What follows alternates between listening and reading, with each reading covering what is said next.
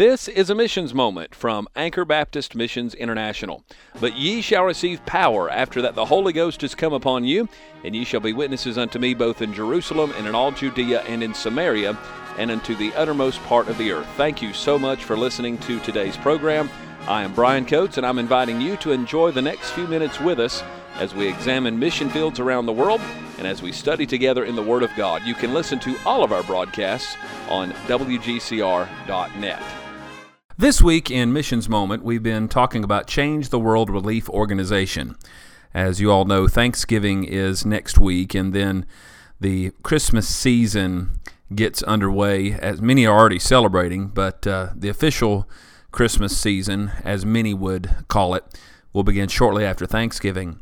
As you go through this time of the Christmas season and the Thanksgiving season, please don't forget about the Christmas Children's Feeding Program through Change the World Relief Organization and consider taking on this feeding program through your business or maybe as a project in your home, giving through your own home, or maybe your church would like to take up monthly change offerings for Change the World Relief Organization.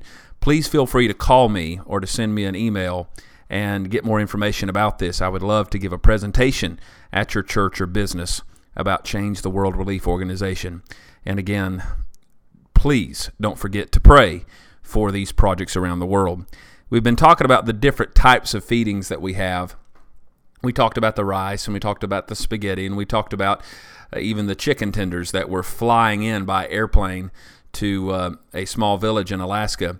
But one of the other feeding centers, what they'll do is they will uh, get a pig, a big pig, and they'll run a pole through it and cook it over an open fire. And all of this will be done outside. And then all the folks there on Malapascua Island with Pastor Timothy Owen, the missionary there, they will gather around and pray as uh, Brother Timothy works as a volunteer with Change the World Relief Organization, and they will distribute the food to the children there straight from that roasted pig cooked over that open fire. That'll take place here in the next couple of weeks. Why don't you think about giving to this great ministry? Again, Change the World Relief Organization, 3232 Hendersonville Highway in Pisgah Forest is the address. In our devotion on Missions Moment, we have been talking about the family or the home, and we used Psalm 127 1 for the past two weeks. And I love this verse. Except the Lord build the house, they labor in vain that build it. Except the Lord keep the city, the watchman waketh but in vain. We talked about the structure of a nation last week. We also talked about the strength of a home last week, and that's dad. This week we dealt with the sweetness of a home, and that's mom, the wife. The specialness of the home, and that's the children. And then we've also been talking a little bit about the success of that home. We talked about fellowship with God in the home, having a daily devotion, having that family altar around the Bible, around praying together as a family every single day. It's vital to the spiritual survival of that home. But some other things that there should be in the home to make this a godly home. There must be obedience. Obedience to what? Well, obviously the children should obey their parents. That's goes without saying. Ephesians 6 is very clear about that. Children being obedient to the parents, not bossing the parents around, but obedience to God also, collectively as a home. As that father listens to God, the family and the wife and the children should follow dad as he follows God. There must be honesty with one another and honesty with God.